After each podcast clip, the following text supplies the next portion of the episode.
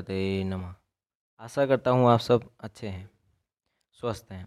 ये एपिसोड आने में ज़्यादा दिन लग गया इसके इसके पीछे कारण है कि आपका जो सर्वे फॉर्म भरा है उसको मैं देख रहा था और उसके हिसाब से मैं चेंजेस करा था इसलिए इसमें इतना टाइम लग गया। अब चेंजेस क्या था कि आ, सही बात है कुछ लोग कह रहे थे मतलब कि कंसिस्टेंसी नहीं है काफ़ी देर हो जाती है।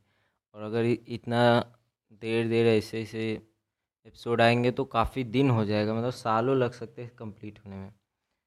तो कुछ लोगों ने सुझाव दिया कि जो गीता को मतलब रेंडमली ऐसे बताओ जो उपयोगी हो, जैसे अब जैसे कल से श्राद्ध शुरू हो रहा है तो कुछ ऐसा मतलब करते रहो जो समय समय पे लोग को काम आए। इसलिए ये सोच के मैंने जो अपना पुराना नियम था कि एक एक मतलब एक पहला अध्याय, फिर दूसरा अध्याय, एक एक श्लोक लेते चलेंगे, उसको मैंने चेंज कर दिया है। और इसीलिए इसमें थोड़ा बहुत ज़्यादा टाइम लग गया मुझे कंटेंट अपना ढूँढने में। लेकिन चलिए ठीक है। तो आज का एपिसोड कैसे रहने वाला कि अभी जैसे आपको बता दूँ कि ये जो महीना है, हिंदू धर्म के हिसाब से अश्विन मास इसे बोलते हैं। और इस एक महीने में दो पक्ष होते हैं, एक कृष्ण पक्ष होता है और एक शुक्ल पक्ष। कृष्ण पक्ष में अमावस्या तक मतलब प्रथमा से लेके, प्रथमा से लेके अमावस्या तक पंद्रह दिन होते हैं, फिर शुक्ल पक्ष में प्रथमा से लेके पूर्णिमा तक पंद्रह दिन होते हैं। तो ऐसे ऐसे ये पक्ष जो हैं, चंद्रमा की कलाओं पे होते हैं। तो अश्विन मास के जो कृष्ण पक्ष है, यानी कि जो कल से शुरू हो रहा है, कल से नहीं, क्योंकि कल तो पूर्णिमा है, परसों से जो शुरू होगा, उसको श्राद्ध पक्ष बोलते हैं। अब यहाँ पे बता दूँ, पंद्रह दिन पूरा श्राद्ध पक्ष रहेगा। और क्यों है, क्या है, श्राद्ध के क्या फ़ायदे हैं और भगवत गीता का कैसे हम श्राद्ध में उपयोग कर सकते हैं। ये सब आपको आज के एपिसोड में बताऊँगा और भी बहुत कुछ होने वाला है। तो आप सुनते रहिए Vasudev Sarvamati podcast. Let's talk the knowledge blast. तो चलिए बताता हूँ सबसे पहले। एक्चुअली श्राद्ध क्यों हम लोग करते हैं? जैसे कोई किसी के घर में अगर किसी की मृत्यु हो जाती है, चाहे वो किसी भी प्रकार से हो, चाहे किसी बीमारी से हो या अपनी आयु से जो कोई मरा हो तो वो प्रेत योनि में जाता है। और साल भर में मतलब प्रेत योनि में जाने के बाद अगर किसी का जैसे गया बनारस हो गया है और मुक्ति का कुछ उपाय कर दिया गया है तो वो जाते हैं कहाँ पे? पितृलोक में। और जिनका नहीं हुआ रहता तो वो प्रेत बन के ऐसे भटकते रहते हैं। पृथ्वी पे ही हुए रहते हैं। तो जो पितृलोक में जो जाते हैं, उनको साल भर में ये जो पंद्रह दिन का पक्ष होता है, श्राद्ध पक्ष, उनके उनमें उनको मुक्त कर दिया जाता है। और उस समय वो पृथ्वी पे आते हैं अपने अपने घरों में, और वो अपना हक लेके मतलब कि पिंडदान लेके, तर्पण लेके वो चले जाते हैं। अब श्राद्ध जो है, जैसे जो व्यक्ति जिस दिन उसकी मृत्यु हुई रहती है उसी दिन उसको श्राद्ध दिया जाता है। और अगर इस दिन श्राद्ध नहीं दे पाए मतलब तिथि के अनुसार आता है, और इस दिन अगर आप उनको श्राद्ध का नहीं दे पाए, नहीं कर पाए, पिंडदान, तर्पण नहीं कर पाए तो अमावस्या के दिन आप कर सकते हैं। अब देखिए, अगर जो व्यक्ति ये सब नहीं करते, उनको जो है पितृदोष लगता है। कुंडली में भी बहुत सारे लोगों को पितृदोष लगता है। जैसे अगर किसी के पिता या माता को अगर पितृदोष है उनकी कुंडली में तो उनके बच्चा भी होगा तो उसको भी पितृदोष दिखाता ही है। ये पीढ़ी दर पीढ़ी बढ़ते रहता है क्योंकि आपके जो पित्र हैं, जिन्होंने आपके लिए सब कुछ छोड़ के गए हैं, अगर उनको आप संतुष्टि नहीं देंगे तो उनका दोष आपको, उनको मतलब हाई लगता है एक तरह से। और अगर आप उनको सब कुछ देते जाते तो प्रसन्न होकर आशीर्वाद देते हैं और घर में वृद्धि होती है। कुछ पितृदोष के कुछ लक्षण आपको बताता हूँ। पहला लक्षण ये है कि वंश वृद्धि में बहुत ही बड़ा बाधा आता है। मतलब कि एक तो पहले शादी ही नहीं होगा, बहुत मतलब शादी में बहुत अड़चनें आती हैं, चाहे लड़का हो, चाहे लड़की। और अगर शादी हो भी गया तो बच्चे का दिक्कत आता है कि बार बार मान लो उनकी पत्नी का गर्भपात हो रहा है बार बार बच्चा बहुत जल्दी नहीं होता। और किसी कारण से अगर बच्चा गर्भ में हो भी गया तो हो सकता है विकलांग पैदा हो। विकलांग पैदा होते हैं। कुछ ना कुछ उनमें डिफेक्ट्स रहता है, ये पक्की बात है। और अगर डिफेक्ट भी ना हो तो लड़की होती है। मतलब लड़के का चांस कम हो जाता है। कुल मिला के आपका वंश जो है वृद्धि हो ही नहीं पाएगी। यही होता है पितृदोष का। उसमें भी और कुछ होता है कि घर में जैसे अशांति बनी रहती है। लड़ाई झगड़ा, आपस में मनमुटाव, कुछ ये सब बने रहते हैं। कभी भी क्लेश नहीं होता। और कुछ और उपाय जैसे बताता हूँ। मतलब बीमारियाँ तो बीमारियाँ तो रहेंगी, हमेशा बीमारियाँ बनी रहेंगी घर में, कोई ना कोई बीमारी होने रहता है। कभी किसी घर के किसी भी व्यक्ति को जल्दी सफलता नहीं मिलता किसी काम में। और एक जैसे घर को अगर देख के पहचाना चाहो कि पितृदोष है नहीं तो उसके पहचानने के कुछ तरीके बताता हूँ। जैसे कि अगर घर में कहीं भी पीपल उगा हो तो पितृदोष का एक निशानी रहता है, क्योंकि पीपल जो है वो पितरों के माने जाते हैं। मतलब अगर कोई पीपल की पूजा करता है तो उसके पितर की पूजा मानी जाती है। इसलिए पीपल जहाँ कहीं भी अगर किसी के घर में उग जाए तो समझ जाओ पितृदोष का लक्षण है।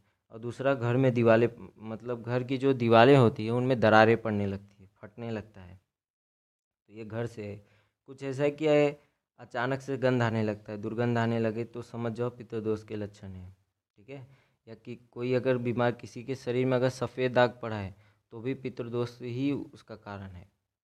जान लीजिए, ठीक है? तो अब श्राद्ध के समय इन पंद्रह दिनों में क्या होता है कि ये जितने भी पितर हैं, ये सब छोड़े जाते हैं। और जैसे हम लोग का जैसे एक चौबीस घंटे का एक दिन होता है तो पितरों का जैसे हमारा अगर एक साल बीता तो पितरों का एक दिन बीतता है। एक दिन। तो वो इसी श्राद्ध के समय आते हैं, धरती पर और अपना भोजन लेते हैं।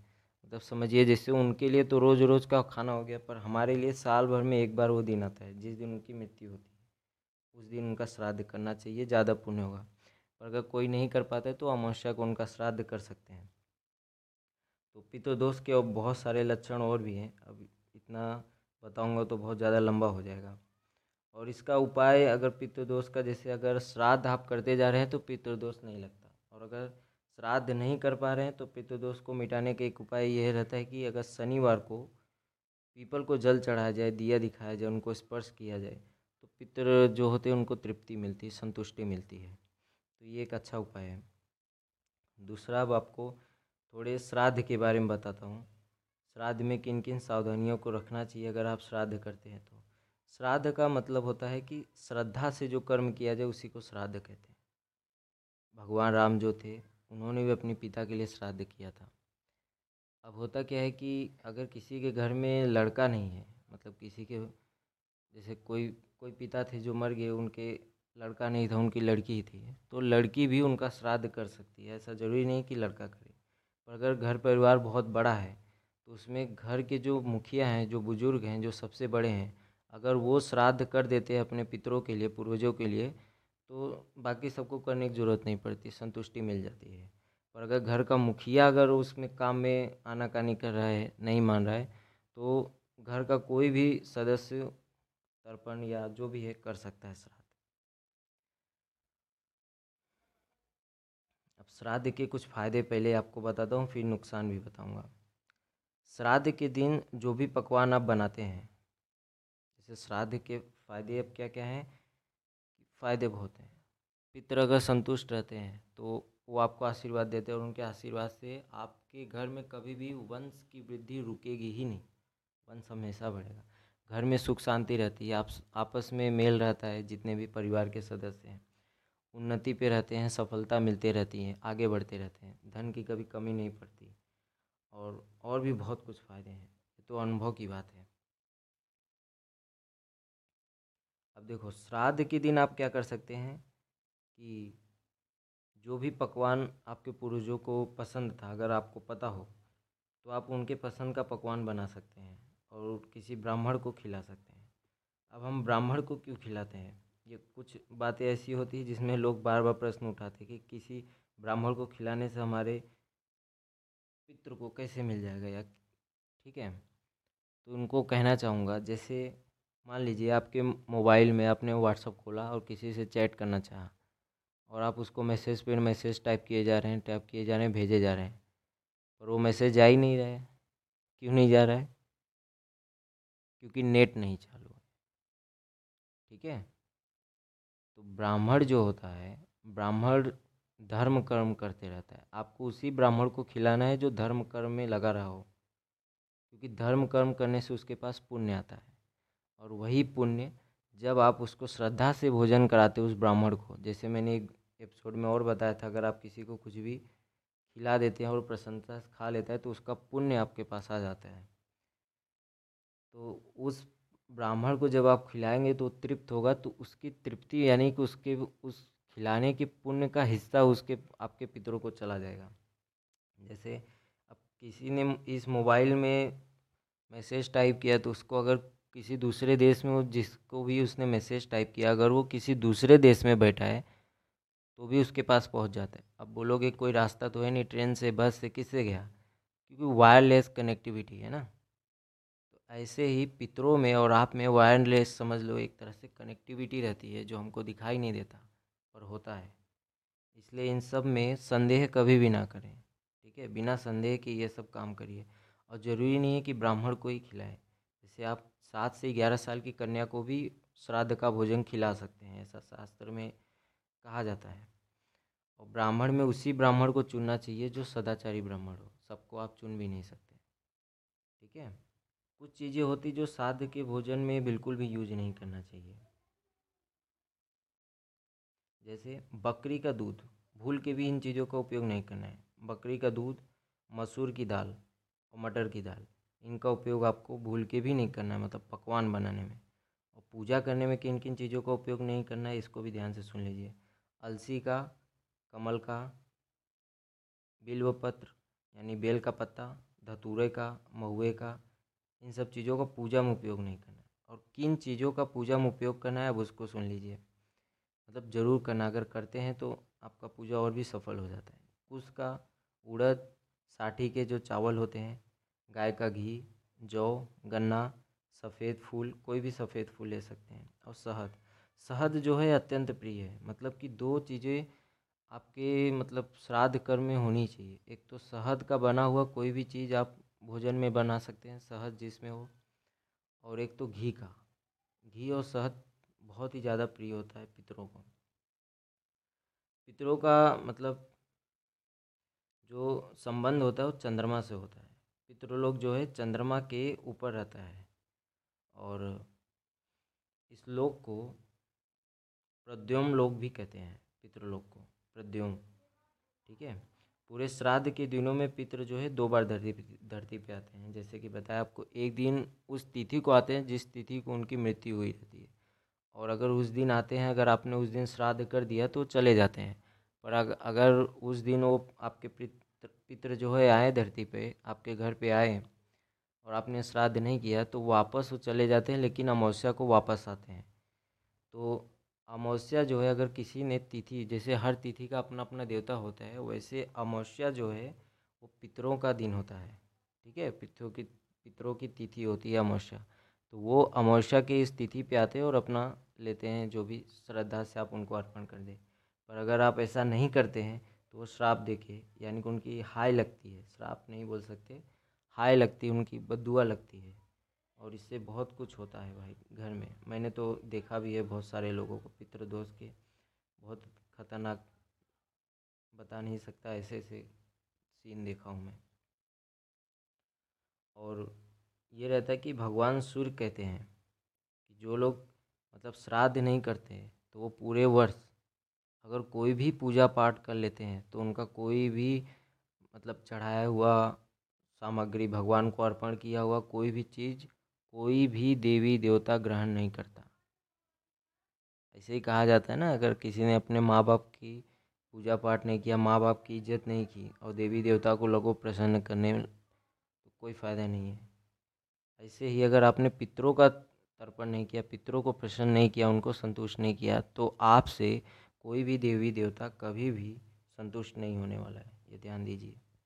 अब भगवान सूर्य कहते हैं कि जो श्राद्ध नहीं करता, वो तमिश्वर नर्क में जाता है। ठीक है? अब देखो क्या होता है कि हवन करते समय मतलब अगर आप श्राद्ध कम शुरू करने जा रहे हैं और ख़त्म होते रहता है, तब ये बात आप विशेष ध्यान रखिए। जैसे क्या होता है कि जब हम हवन करते हैं तो अगर देवी देवता को कुछ अर्पण करते हैं तो उसमें स्वाहा लगा के, मंत्र के बाद में लास्ट में क्या लगाते हैं? स्वाहा। जैसे मान लो, ओम नमः शिवाय, फिर स्वाहा। तो भगवान शिव को चला गया। ओम गम गणपति नमः, स्वाहा। तो किसको चला गया? भगवान गणपति को। ऐसे पितरों को अगर अर्पण करना है तो उसमें स्वाहा की जगह स्वधा लगाते हैं। स्वधा, ठीक है? फिर से सुन लीजिए, स्वधा। तो अगर आप श्राद्ध कर्म शुरू करने जाते हैं तो शुरू करने के पहले तीन बार स्वधा स्वधा स्वधा, ऐसा बोल लीजिए। और ख़त्म हो जाता है तो लास्ट में उठने से पहले स्वधा स्वधा स्वधा, ऐसा कह लीजिए। ऐसा करने से क्या होगा, अगर कुछ भी उसमें गलती होती है, कुछ भी गड़बड़ी होती है तो वो माफ़ हो जाता है तो उसका दोष आपको नहीं लगता। ठीक है? तीन चीज़ें जो है उस श्राद्ध में बहुत ही पवित्र मानी जाती हैं। पहला है तिल, दूसरा, अगर जिसकी मृत्यु हो, उसका कोई बेटी का बेटा हो, ठीक है, बेटी का बेटा हो तो वो बहुत ज़्यादा पवित्र माना जाता है, उसके द्वारा श्राद्ध कराया जाता है तो बहुत ही ज़्यादा प्रसन्न होते पितर और तीसरा, श्राद्ध का जो समय है, देखो तीन समय है। पहला कि एक सूर्योदय के समय किया जाए तो बहुत ज़्यादा प्रभावित करता है। पर ये जो समय है, प्रभावित तो करता है, लेकिन और जो दो समय है जो आपको बता रहा हूँ, एक है कि संध्या के समय जब सूर्यास्त होने वाला हो मतलब सूर्य जब लाल हो गए हो, उस समय अगर आप श्राद्ध कर्म करते तो बहुत ही ज़्यादा अच्छा माना जाता है। और तीसरा जो है वो है कि इसको पितृ मतलब का ये जो समय है इसको पितृकाल बोला जाता है। ये कब लगता है? ये दोपहर में ही ग्यारह बज के छत्तीस मिनट पर लगता है और बारह बज के चौबीस मिनट तक लगता है। तो ये तीन समय है, इन तीन समय में आप श्राद्ध कर्म कर सकते हैं। ठीक है? अब किस किस जगह पे श्राद्ध कर्म करना चाहिए? जैसे अगर किसी तीर्थ स्थान पे हो, जैसे प्रयागराज हो गया हरिद्वार हो गया, उज्जैन हो गया, नासिक हो गया, जो तीर्थ तीर्थ वाले जो जगह हैं। तो यहाँ पर हो द्वारकापुरी में, द्वारका मंदिर यानी कि पूर्वी मंदिर में हो तो ये सब जो जगह है, मंदिर हो गया, देवालय हो गया, गौशाला हो गया, नदी के किनारे तो यहाँ पे जल्दी मतलब सफलता जल्दी मिल जाती है श्राद्ध में। पर ऐसा नहीं है कि अगर कहीं भी मतलब कि अगर अपने घर पे करें तो क्या श्राद्ध पूरा नहीं होगा क्या? ऐसा नहीं है। होगा पर स्थान का भी अपना प्रभाव रहता है। ठीक है? और अगर एकदम विशेष फ़ायदा चाहते हैं तो वो भी बताता हूँ। अगर आप जो श्राद्ध का जो अन्न खिलाते हैं और वो श्राद्ध का अन्न अगर आप किसी सन्यासी को खिला देते हैं, किसको? किसी सन्यासी को तो आपको अच्छा पुण्य होता है अच्छा पुण्य। मतलब जिसका कभी क्षय ना हो, इतना पुण्य होता है। इतना खुश होते हैं आपके दिल और अगर आप चाहते हो कि अपने पितरों को तृप्त कर दो एक ही बार में तो आपने श्राद्ध में मतलब श्राद्ध श्राद्ध जब आप कर रहे हैं तो उसमें तुलसी का पत्ता ज़रूर उपयोग में लाओ। तुलसी का पत्ता। तुलसी का पत्ता ऐसा बताया जाता है, तुलसी के पत्ते से अगर मतलब श्राद्ध में अगर उसका उपयोग किया जाता है तो कल्प पर्यंत तक जो है आपके पितर जो है तृप्त रहते हैं। कल्प पर्यंत मतलब समझे समझ लीजिए। बहुत ज़्यादा समय हो जाता है कल्प। एक कल्प में तो कई कई युग बीत जाते हैं। श्राद्ध में तीन चीज़ें जो होती है, वो बहुत ही ज़्यादा प्रशंसनीय होती है। मतलब उनका ध्यान देना पड़ता है बहुत ज़्यादा। पहला तो पवित्रता का।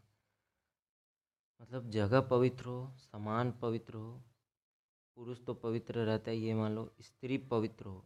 स्त्री पवित्र का मतलब हो गया कि उसका जो स्त्रियों का आता है महीने में, ठीक है, चार पाँच दिन का, वो नहीं होना चाहिए। तो ये पवित्र होना चाहिए। और ब्राह्मण जो है वो पवित्र होने चाहिए। मतलब ब्रह्मचारी होने चाहिए। श्राद्ध के कम से कम एक दिन से तो ब्रह्मचर्य का पालन हो। ब्राह्मण का भी हो और जो श्राद्ध कर्म करवा रहा है उसका भी हो। ठीक है? ब्रह्मचर्य का पालन उसमें ज़रूरी रहता है। स्थान पवित्र। हाँ ये सब हो गया। ठीक है? पूरी पवित्रता से एकदम जैसे अब कोई कोई ब्राह्मण हो मतलब ऐसे ब्राह्मण को ना चुने जो सुपाड़ी उपाड़ी सुरती उर्सी मुँह में डाला है और करवाया जा रहा है श्राद्ध ऐसा श्राद्ध से संतुष्टि नहीं होती, ठीक है? श्राद्ध के दिन आपको क्रोध नहीं करना है और श्राद्ध कर्म में आपको जल्दीबाजी नहीं करनी है। जल्दीबाजी से श्राद्ध कभी ना करें, पूरी श्रद्धा से और आराम से करें, ठीक है? पितरों को जो है दक्षिण दिशा बहुत ही पसंद होता है मतलब उत्तम दिशा माना जाता है। तो दक्षिण दिशा की तरफ़ अगर मुँह करके आप श्राद्ध कर्म करते तो बहुत ही अच्छी बात है। एक बात ये भी बोला जाता है कि ब्राह्मण जिसके यहाँ भोजन नहीं खाते तो उनका पितृ जो है तृप्त नहीं होता, ऐसा माना जाता है। और जहाँ तक मुझे लगता है कि इसका यही कारण था जो मैंने आपको बताया शुरू में ही, पुण्य का, क्योंकि ब्राह्मण के पास पुण्य रहता है। ठीक है? आजकल अगर ज़रूरी नहीं है ब्राह्मण, आजकल ब्राह्मण भी ऐसे ऐसे हैं कि पूछो मत।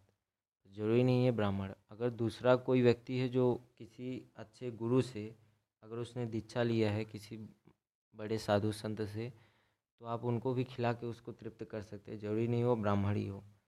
पर अगर ऐसा व्यक्ति नहीं मिला तो ब्राह्मण को ही खिलाओ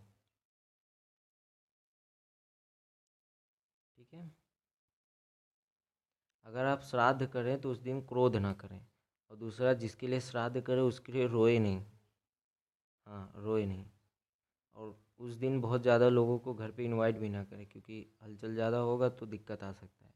एकांत में जितना हो उतना बढ़िया से श्राद्ध कर्म करवाएँ। और अब आपको बताता हूँ कि अगर आप ये सब कुछ नहीं कर सकते मतलब श्राद्ध में भी अभी बहुत कुछ बाकी रह गया। पर इतना मुझे लगता है कि थोड़ा बहुत बहुत हो गया। बाकी आप किसी पंडित वंडित से पूछ सकते हैं। पर मैं ये बताता हूँ कि अगर आप किसी शहर में रहते हैं, नौकरी पेशा वाले लोग हैं, अब आपके पास इतना समय नहीं है, ना तो कहीं आसपास तालाब है, ना कुछ है, कुछ नहीं है तो श्राद्ध कैसे करें? तो आप एक काम कर सकते हो, जो आपको मैं बताने जा रहा हूँ। भगवत गीता का सातवां अध्याय पितरों के लिए माना जाता है। अगर आप पितरों को तृप्त करना चाहते हो, बिना कोई श्राद्ध कर्म किए तो भगवत गीता का सातवां अध्याय पढ़ो। ठीक है? कैसे करना है पूरी विधि आपको बताता हूँ। बहुत ज़्यादा टाइम नहीं लगेगा, मात्र दो मिनट। आपको क्या करना है, या तो सुबह एकदम नहा धो के, ठीक है? सुबह सुबह सूर्योदय के समय नहा धो के आप बैठ जाइए एक जगह पे और हाथ में पानी लेके संकल्प कर लीजिए कि मैं भगवत गीता के सातवें अध्याय का ये पूरा अध्याय पढ़ने जा रहा हूँ और इसके पढ़ने से जो भी पुण्य होगा, ये मैं अपने पितरों को अर्पण करूँगा। ठीक है? ऐसा संकल्प करके आप भगवत गीता का सातवां अध्याय पहले महात्म को पढ़ें, फिर पूरा अध्याय पढ़ें और जब पूरा पढ़ के हो जाए तो लोटे में थोड़ा जल लेके सूर्य भगवान के सामने जाइए और उनको वो जल मतलब जल दे दीजिए, सूर्य भगवान को चढ़ा दीजिए और ये उनसे प्रार्थना कर लीजिए कि सातवें अध्याय के पढ़ने से जो भी पुण्य हुआ, वो सब मैं अपने पितरों को दे देता हूँ। आप ऐसा श्राद्ध के दिन भी कर सकते हैं और नहीं कर सकते तो मान लीजिए आप ये एपिसोड श्राद्ध के बाद सुन रहे हैं और फिर सोच रहे हैं यार, इतनी बड़ी अपॉर्चुनिटी मिस हो गई। तो आप क्या कर सकते हैं कि हर अमावस्या, महीने में एक अमावस्या आती है, हर अमावस्या को ऐसा करिए और अगर आपके जीवन में परिवर्तन नहीं आया तो मुझे कहना। बहुत अच्छा परिवर्तन आता है, बहुत अच्छी है, ये मतलब ये विधि जो है बहुत गजब की है। सिर्फ़ भगवत गीता का सातवां अध्याय। लेकिन अगर बिना महात्म का आप उसे पढ़ेंगे तो उसका कोई लाभ नहीं होगा। इसलिए मैं पहले महात्म बताता हूँ। तो मैं क्या करने वाला हूँ? अब मान लीजिए आप पढ़ पढ़ भी नहीं पा रहे हो तो क्या कर सकते हो? कम से कम सुन तो सकते हो ना। सुनने से भी उतना ही पुण्य होता है जितना पढ़ने से होता है। तो मैं क्या करूँगा? कल जो है, कल हाँ कल महात्मा का जो है एपिसोड बना के रिलीज़ करूँगा। महात्मा रहेगा और फिर अगले दिन क्या करूँगा कि पूरे सातवें अध्याय का पूरा एक साथ सिर्फ़ उसमें श्लोक रहेंगे, उसका हिंदी अनुवाद रहेगा। तो यही दो बना के एपिसोड रिलीज़ कर दूँगा। आप उसे पूरे श्राद्ध में रोज़ रोज़ सुन के रोज़ रोज़ चाहें तो तर्पण कर सकते हैं। भाई, इसमें आप ही का पुण्य है आप ही को लाभ होगा। और नहीं तो अमावस्या के दिन तो ज़रूर करो। अगर आपको मान लीजिए किसी के पता ना हो कि उनके पितृ किस तिथि को मतलब उनका देहांत हुआ था, स्वर्गवास हुआ था तो वो अमावस्या को कर सकते हैं। और ये रोज़ रोज़ कर सकते हैं। और एक बात और है कि आप जितने लोगों को इस चीज़ को बताएँगे, उनको जागरूक करेंगे। क्योंकि मैं देख रहा हूँ आजकल हो क्या रहा है कि पितृदोष बहुत ज़्यादा है घरों में और लोग उस चीज़ को समझ नहीं पा रहे हैं। ठीक है? किसी पंडित के पास जाते तो वो बोलता है, ये करो, वो करो। तो फिर उनका मन होता है कि पंडित लूट रहे हैं। तो इन सब, भाई झंझटों में आप मत पढ़ो इसलिए एकदम सीधा, सरल, एकदम मार्ग बताता हूँ, एकदम एक रुपया भी खर्चा नहीं है।